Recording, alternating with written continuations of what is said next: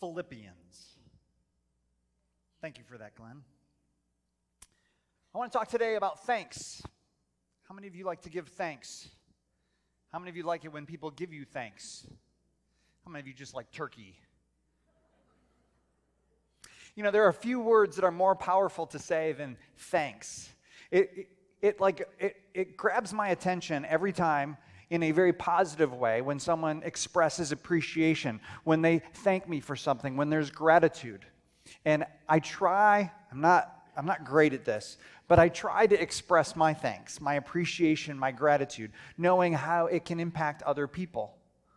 It's that whole do unto others as you would have them do unto you. So I'm just going to start by all of you just saying thank you. And you're like, for what? I, well, figure it out later. Uh, Philippians is a book about joy, and we're going to talk about joy, but today our theme is actually thanks.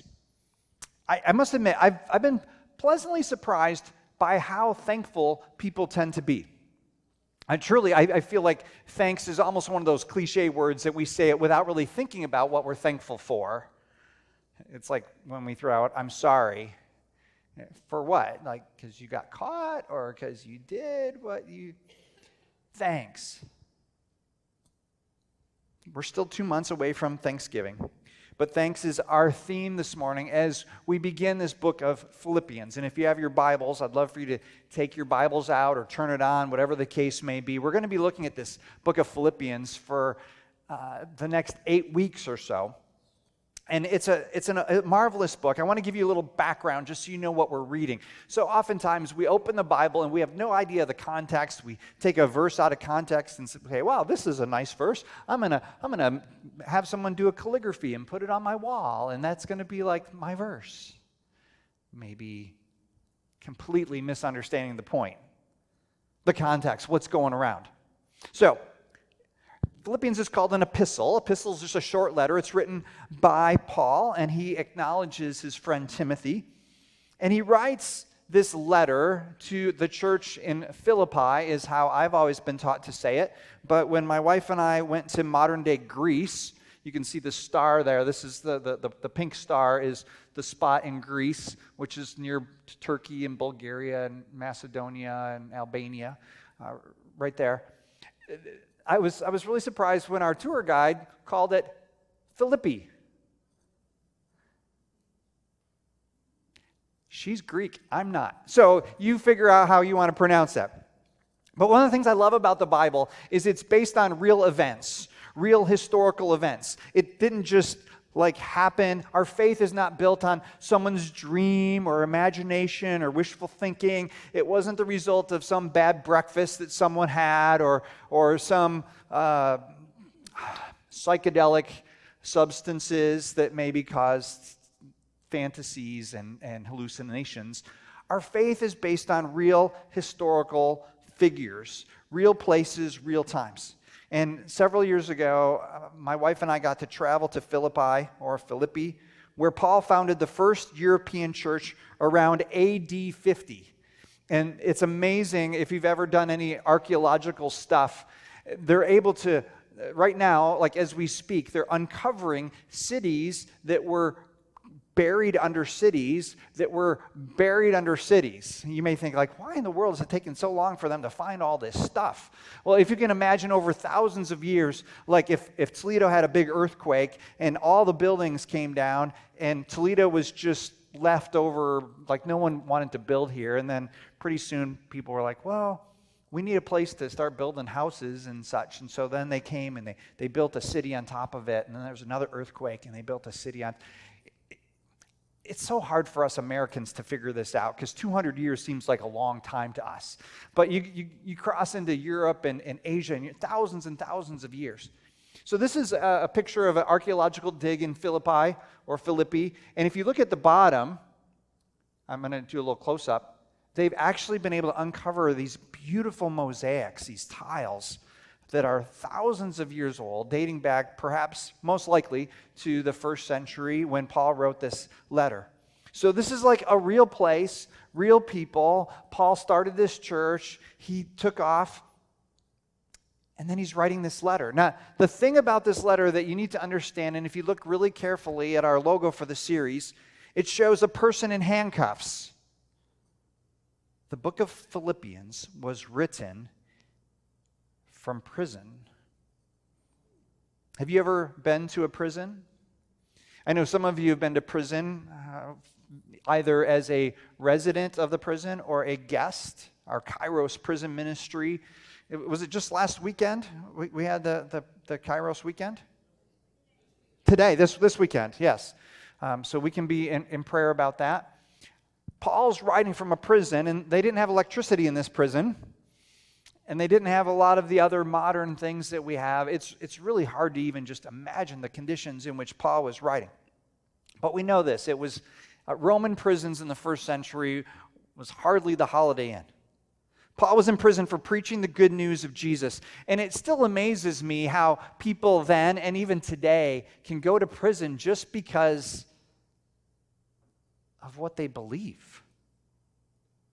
We are so blessed in this country to have freedom of religion. We, we're blessed to have the freedom of speech.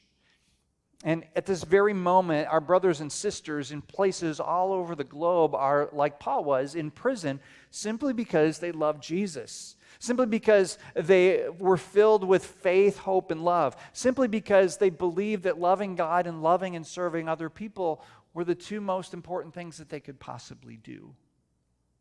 And while that makes perfect sense to me and hopefully to you, we have a real enemy that wants to steal, kill, and destroy, that wants nothing to do with love, that wants nothing to do with generosity, peace, unity. Instead, he wants to steal, kill, divide, and lie. If you were in prison simply because, not because you robbed a bank or because you were you know, murdering or, or something, but you were in prison just because you love Jesus and you had an opportunity to write to your friends, maybe to the church of Toledo, I wonder what your letter would say. I can tell you how I think my letter would begin. It would go something like this Dear First Alliance Church, get me out of here! Get me out of here. Call your congressman or your senator or something. Like, get me out of here. I don't like this. The creatures are running around at my feet. There is freezing cold in here. There is no internet access. Like, get me out of here. And it's so remarkable as we, as we look at the book of Philippians, it's so vital to understand the context. He's writing from prison. So, this is not a guy riding at the beach. He hasn't won the lottery. He's not just chilling and relaxing. He's writing from prison. And yet, his primary word is joy. Joy.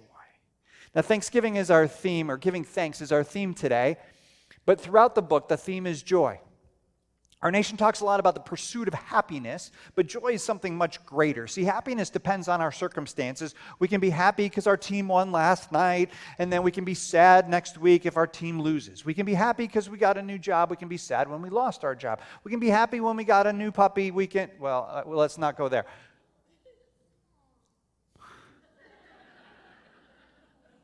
Sorry.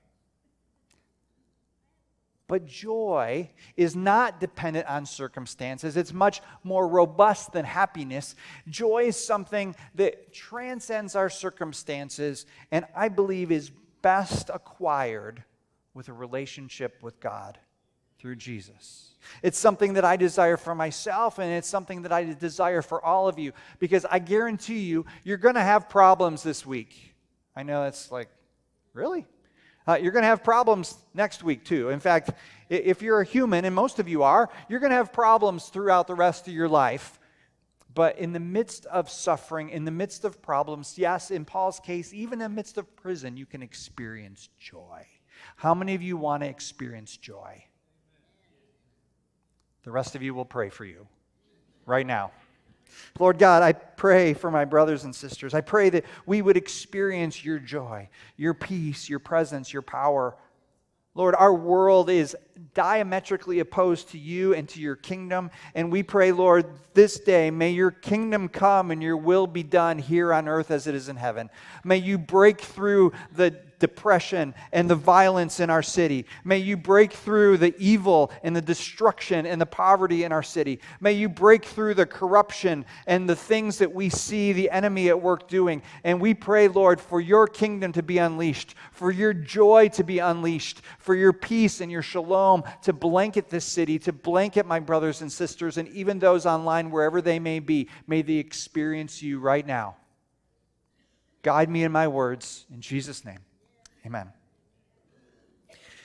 So, this letter is written from prison by Pastor Paul to these people in Philippi, Philippi. And as I'm reading through this, as I'm studying the text this week, the words seem so apt for me to speak to all of you. Now, Glenn read the, the letter, or the first 11 verses, the part we're going to look at today. He read the letter to all of you. And I just want to say, as your pastor, as one of your pastors, these words have such deep meaning for me personally.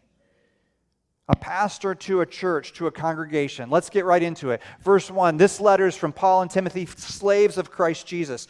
Paul and, and Timothy, he's describing himself, he uses this word slaves.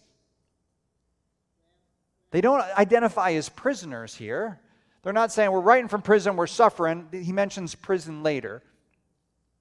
But rather than saying, Woe is us, woe is me, I'm writing from prison, help, help, help. In fact, he doesn't even use titles. He doesn't say, This is Pastor Paul, this is Reverend Paul, this is Apostle Paul, this is even Mr. Paul. He just says Paul. And he says, There are slaves of Christ Jesus. Are you a slave of Christ Jesus? And this word slave has horrific connotations in our culture, in our world, doesn't it? Whether you think about the Civil War, you think about the fact that today there are more slaves in our world than ever in history. But I, I want to just kind of shift your thinking a little bit with this word because this word, our word in English, is different than the original Greek word because, well, the Bible was written, the New Testament, this letter was written in Greek and not in English. But the original Greek word doulos can be translated servant, someone that's devoted to another person, someone that's committed to another person. In many cases, a servant chose to be a servant either because they worked for someone to pay off a debt or they simply thought, this person is worth my time and my devotion. I want to hitch my wagon to this person. I want to follow them. I, I, I want to I wanna do life with them and serve them. I, I trust that they'll take care of me. Maybe there are some physical limitations involved, whatever. Perhaps some of you have heard of indentured servants. Paul is saying that, Paul and Timothy are saying that, that they have chosen to be a slave of Christ Jesus. They chose to follow Jesus, and their identification as slaves, as servants, makes that very clear. This is their identity, their core identity. This is how they begin the letter, identifying themselves as slaves or servants of Christ Jesus. Again, I ask you, are you a slave of Christ Jesus? It's, a, it's the invitation. Jesus comes and he says, Follow me. And when he, when he tells us to follow him, he's saying, leave everything behind. I mean, he literally told his disciples at times to leave everything behind. Take, you don't need all that stuff. Just come and follow me. Follow me. What I've discovered is oftentimes in our culture, people will follow Jesus this way. They will pray a prayer so they can get a get out of hell free card so that when they die, they can go to heaven when they die. And well, they're not really sure what to do until they die, so they just go back and live like everybody else. That's not what it means to follow Jesus. And if you were sold that bill of goods, I just want to tell you, you were really misinformed. See, when Jesus says, follow me, he, he means follow me. Like, follow me completely. I want everything from you, which can sound pretty daunting. Like, who do you think you are, God? Wait, you mean I'm not in control?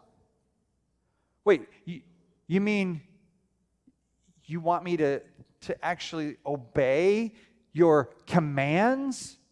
I mean, what could be more Amer- un American than following the commands of someone else? Of not being in control of our own destiny, of doing it our way and having it our way. But this is what it means to follow Jesus. No, uh, the phrase that we use so often, and we sang about it already, and we will continue to sing about it later this morning this word, Lord. Great are you, Lord. Lord is equivalent to master. We don't really understand these things in our culture. We don't have lords, we don't have royalty, we don't really even have masters. You might have a boss. Can't stand that person. Maybe. Hopefully, my staff is thinking otherwise. But as, as being a slave, a servant, it means you set down everything and you submit, you surrender to the person that is your master or your Lord. See, in a few minutes, we're going to have some individuals that are going to enter what we call a water grave. And symbolically, they are going to die to themselves, to their will, to their, their pride, to their stuff. They're going to die. They're not going to stay dead. They will come up and they will be figuratively resurrected, a new creation with Jesus as a servant, a slave, a follower of Christ, because they've chosen to follow Jesus. They've made a determination, a decision, a choice that following Jesus is a much better proposition than following their own interests, their own desires, their own fickle feelings. That truth is a person, it's not some meme on social media or some fly by night ideology. We have to really get this, family. If, if, you're, if you're a part of First Alliance, if you claim to be a follower of Jesus, it means we set aside everything. We have no more rights. Our bodies belong to Jesus. Our, our identity belongs to Jesus. Our finances belong to Jesus. Our time and our talents belong to Jesus. Our agendas belong to Jesus. And please understand this His ways are so much higher than our ways. He doesn't promise that life's going to be easy. Doesn't promise that life's going to be comfortable. But I promise you, you will experience more satisfaction. And what's our word for the series? Joy. There's joy in the journey, there's joy in following Jesus. Don't take my word for it. Go ahead, try it, do it your way. How's that working out for you? Because I've discovered, though I don't follow Jesus perfectly, when I do, I experience the greatest joy. And when I do things my own way, I'm filled with regret. Maybe temporary happiness, but ultimately regret. Dietrich Bonhoeffer, who was arrested, imprisoned, sent to a concentration camp, and eventually hanged for his refusal to follow Hitler, said, Whenever Christ calls us, his call leads us to death. Put that on a billboard. Whenever Christ calls us, he calls us to death. But again, he doesn't leave us there. It's just a death to our junk so that we can be resurrected as new creations. Now, before you turn away from this, like, being a slave of Jesus. This is what he said. He said, Whoever does not take up their cross and follow me is not worthy of me. Whoever finds their life will lose it, and whoever loses their life for my sake will find it. He flips everything upside down. We live in a world where people are trying desperately to find life and meaning and purpose, and they're always going to settle until they find and discover Jesus. You were made for a relationship with God through Jesus Christ, and any other relationship, any other quest is going to leave you short. Again, it may be it may be work for a while, but ultimately, only eternal things, only things rooted in Jesus Christ are going to bring true joy. You know, Christianity is not primarily a set of beliefs or a religion, but it's a way of life. As I often say, it's the ultimate alternative lifestyle. It's an alternative from the way that the world is living. This narcissistic, me centered, greedy, greedy, greedy. It's all about following Jesus and loving Him and loving others. I often compare following Jesus and certainly the idea of baptism to this idea of marriage. And I've expressed this before, but it, it, it bears repeating. You know, I don't wear this ring. This, this ring does not make me a married person. It's just merely a, a visible public declaration that I'm married. I'm committed to my wife. And if I take my ring off, I, I'm still married. And if I, if I give this ring to somebody else, that doesn't mean that they're married to my wife. No, the ring is just, it's a public symbol that expresses a, an inward commitment. And as we witness five baptisms today, baptism doesn't make you saved. Baptism is a step of obedience because Jesus made it clear that we are to be baptized, to publicly proclaim our faith. And then again, the, the manner in which we do baptism is such that it's a surrender, it's a death to ourself and a resurrection. By the way, this is probably a good time for me to just introduce this thought. The word baptism has two meanings. There's, I believe, two types of baptisms, and unfortunately, they're very often confused. Kind of like the word love. I love ice cream, I love my wife. Two very different things, though I'm very passionate about both. But that's another story. Some of you were baptized as a child, as an infant, and there's nothing wrong with that. Uh, we, we, our, our ceremony, we call it a dedication. It's typically a child dedication, and, and really it's more of a parent dedication. Parents saying, We want this child to follow Jesus. And so we, like Jesus was presented in the temple when he was a, a young boy. So parents will say, We want to present our child to the Lord. We want to raise this child to be a follower of Jesus.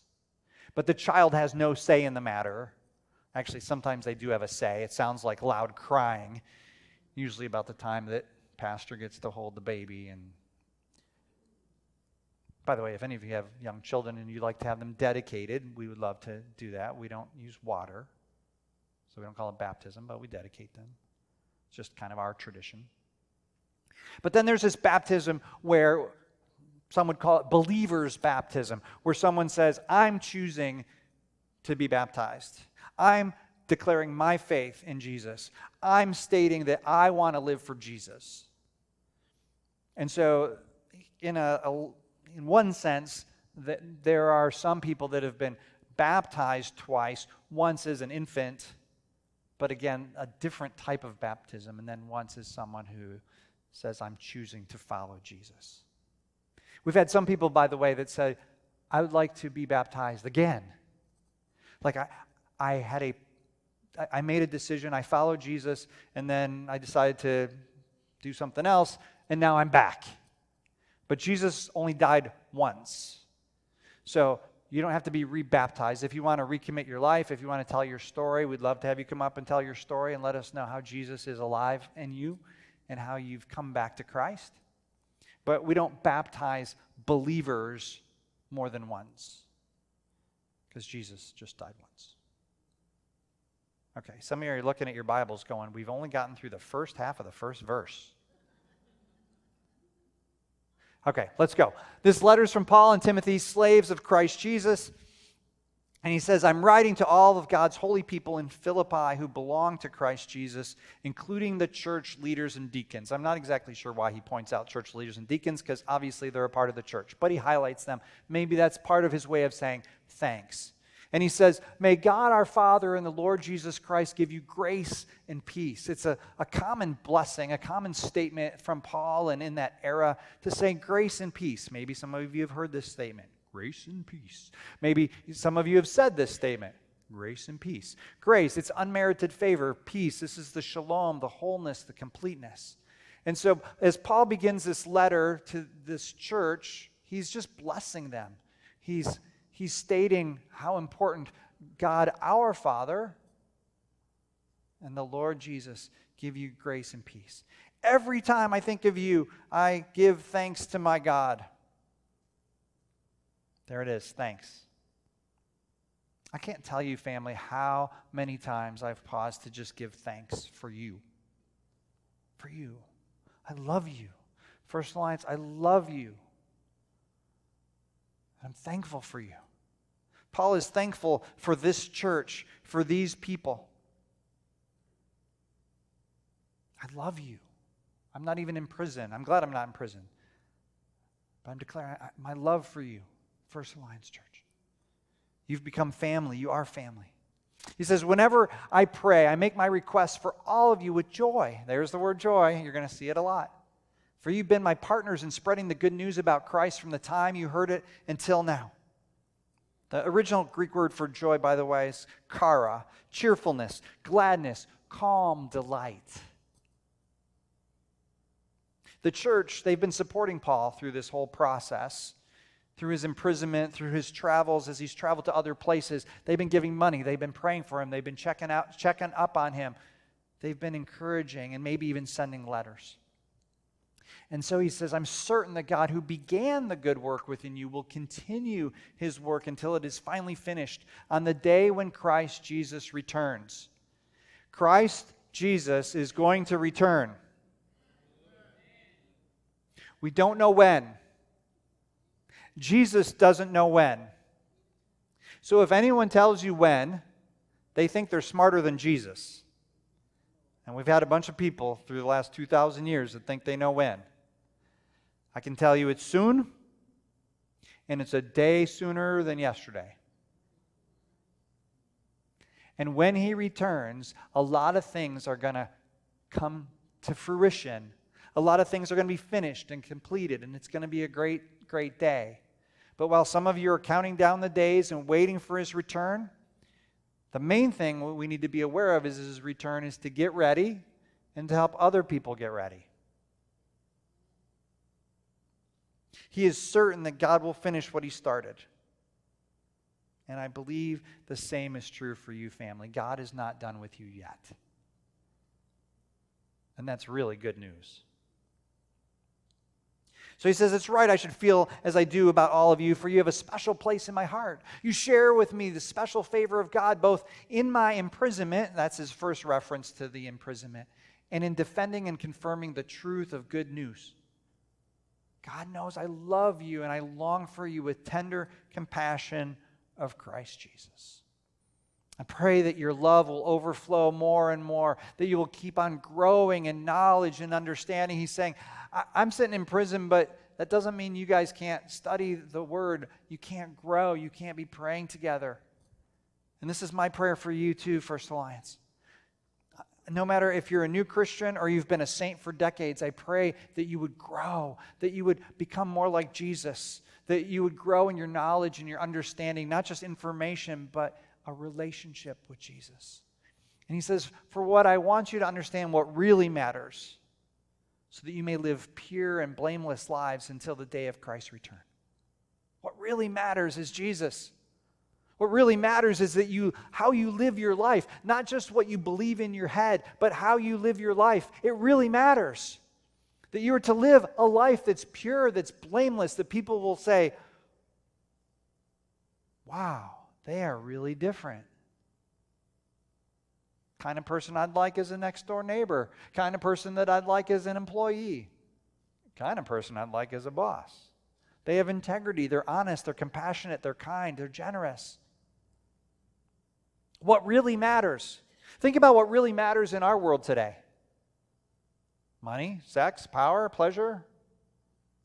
He doesn't mention any of that. He says, What matters is that you live pure and blameless lives until Christ returns. What really matters to you, church?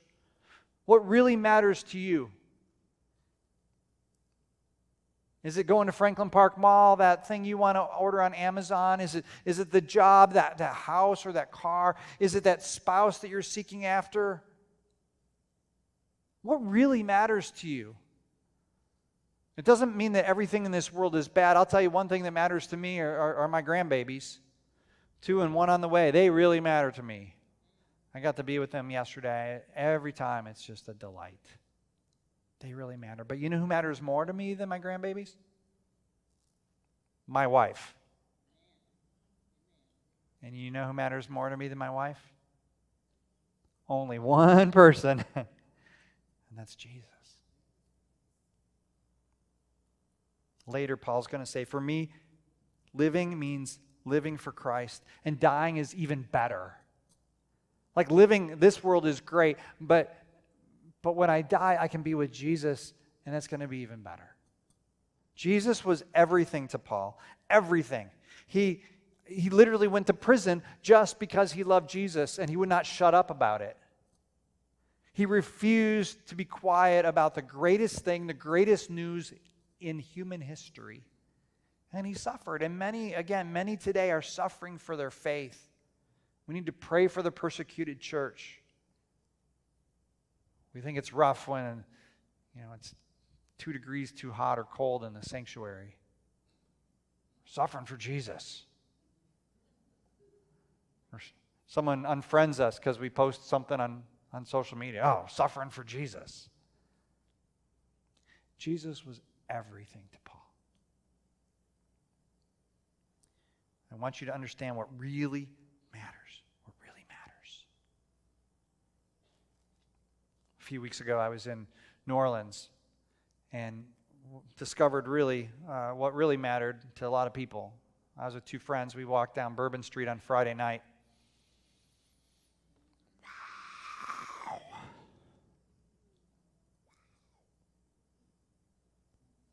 Broke my heart. There was nothing appealing about that walk.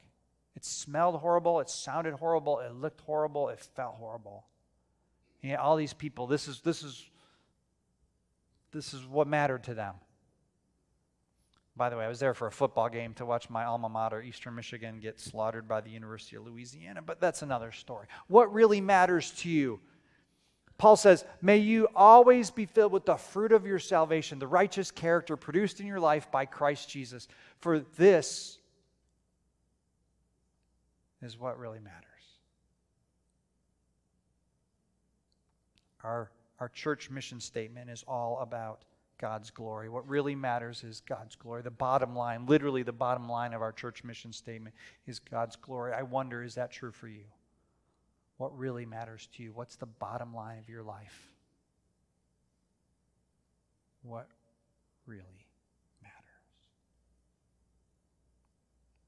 Thanks. Thanks. That's what he talks about here. Thanks. God is good. And all the time. We are going to move into a time of baptism now. We, uh, we actually had a, a, another song. We're to we're gonna move past the song. Uh, we're to have a, a time of baptism and an opportunity for you to hear the stories of five people and their journey why they are today making Jesus not just their Savior, but their Lord. They're essentially saying this morning that they want to be slaves of Christ Jesus. They want to be servants of Jesus. They want to follow Jesus with all of their heart, with all their soul, with all their mind, with all their strength. This is a day of celebration. You're going to hear some great commercials for Jesus today. You ask me how I know He lives. He lives within my heart. And so today we're going to allow these people to publicly declare their faith. And those of you that are followers of Jesus, I'm going to invite you to pray with them, to pray for them, to think about your own baptism, your own journey. Maybe some of you this morning, you've gotten off the path. You'd say, Hey, I'm, I was on the road, but I'm having a picnic off at the side of the road. I've been sitting in a rest area. It's time to get back on, to follow Jesus, to make him Lord of your life. Today, this is their day for baptism. This could be your day to rededicate your life to Christ. And I would love for you to do that, and Jesus would love for you to do that. There was nothing more important to Paul than his relationship with Jesus. And I pray that the same would be true for all of us.